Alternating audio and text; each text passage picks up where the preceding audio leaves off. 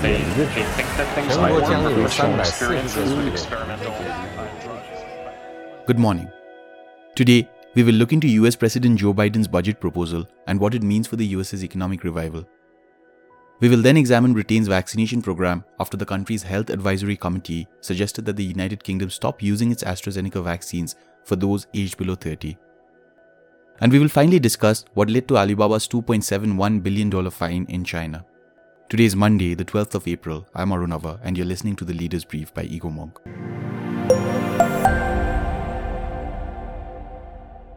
US President Joe Biden's proposed federal budget, released last Friday, could be called a polar shift from his predecessor Donald Trump's fiscal approach. The Democrat president has earmarked a total of $769 billion for non defense programs that focuses around several domestic issues such as public health and aims to ramp up the fight against climate change. In fact, the proposed $1.5 trillion budget for 2022 increases funding for domestic programs by 16% at 3.3% of the country's GDP. In comparison, Mr. Biden plans to increase the military's budget by a mere 1.7% at $753 billion. The plan is expected to be strongly debated in Congress, with one group made up of progressives calling for a 10% military spending cut and the other arguing for the need for an increase in defense spending. Notably, the amount earmarked for military spending would still make up for almost half of the US budget as the $1.5 trillion comes on top of a $1.9 trillion stimulus package and another $2.3 trillion plan to boost the nation's infrastructure development, several feel that funding for domestic programs could have been limited to a lesser number. Among the major features of Mr. Biden's proposed budget are $52 billion for the US Department of Homeland Security, $14 billion for climate spending, and $1.2 billion for the International Green Climate Fund, being seen as a step towards Mr. Biden's decision to rejoin the Paris Climate Accord.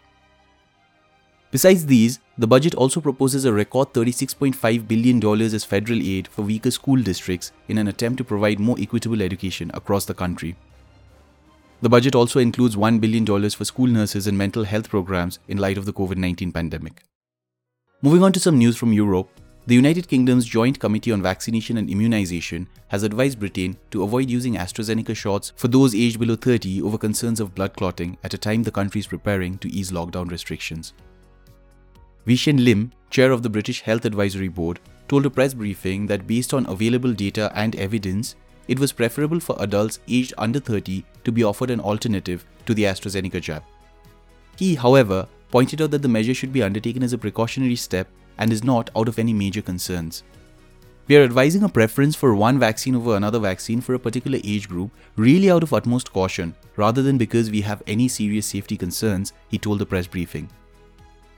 However, British Prime Minister Boris Johnson said he does not expect to change the government's plans for relaxing COVID 19 restrictions. He said, quote, I don't think that anything I have seen leads me to suppose that we will have to change the roadmap or deviate from the roadmap in any way. End quote.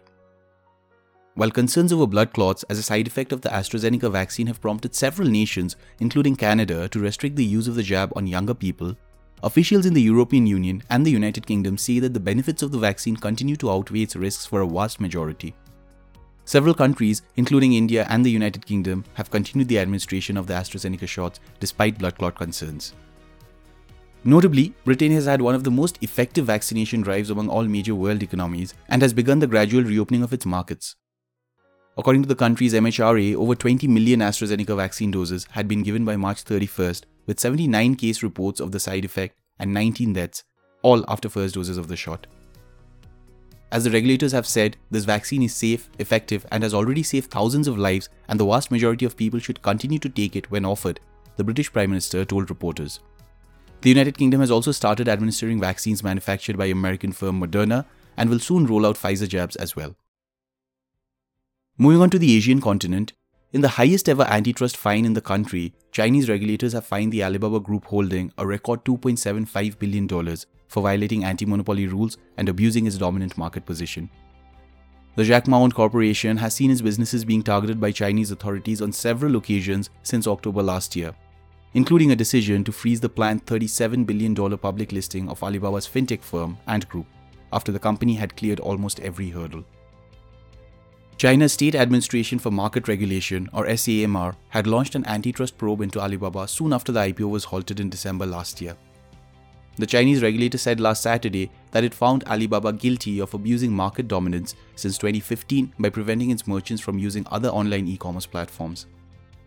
However, despite the hefty fine, the decision might be an initial step towards ending Alibaba's antitrust wars in the country, and would still need to agree to a regulatory driven revamp that could see its valuation fall sharply.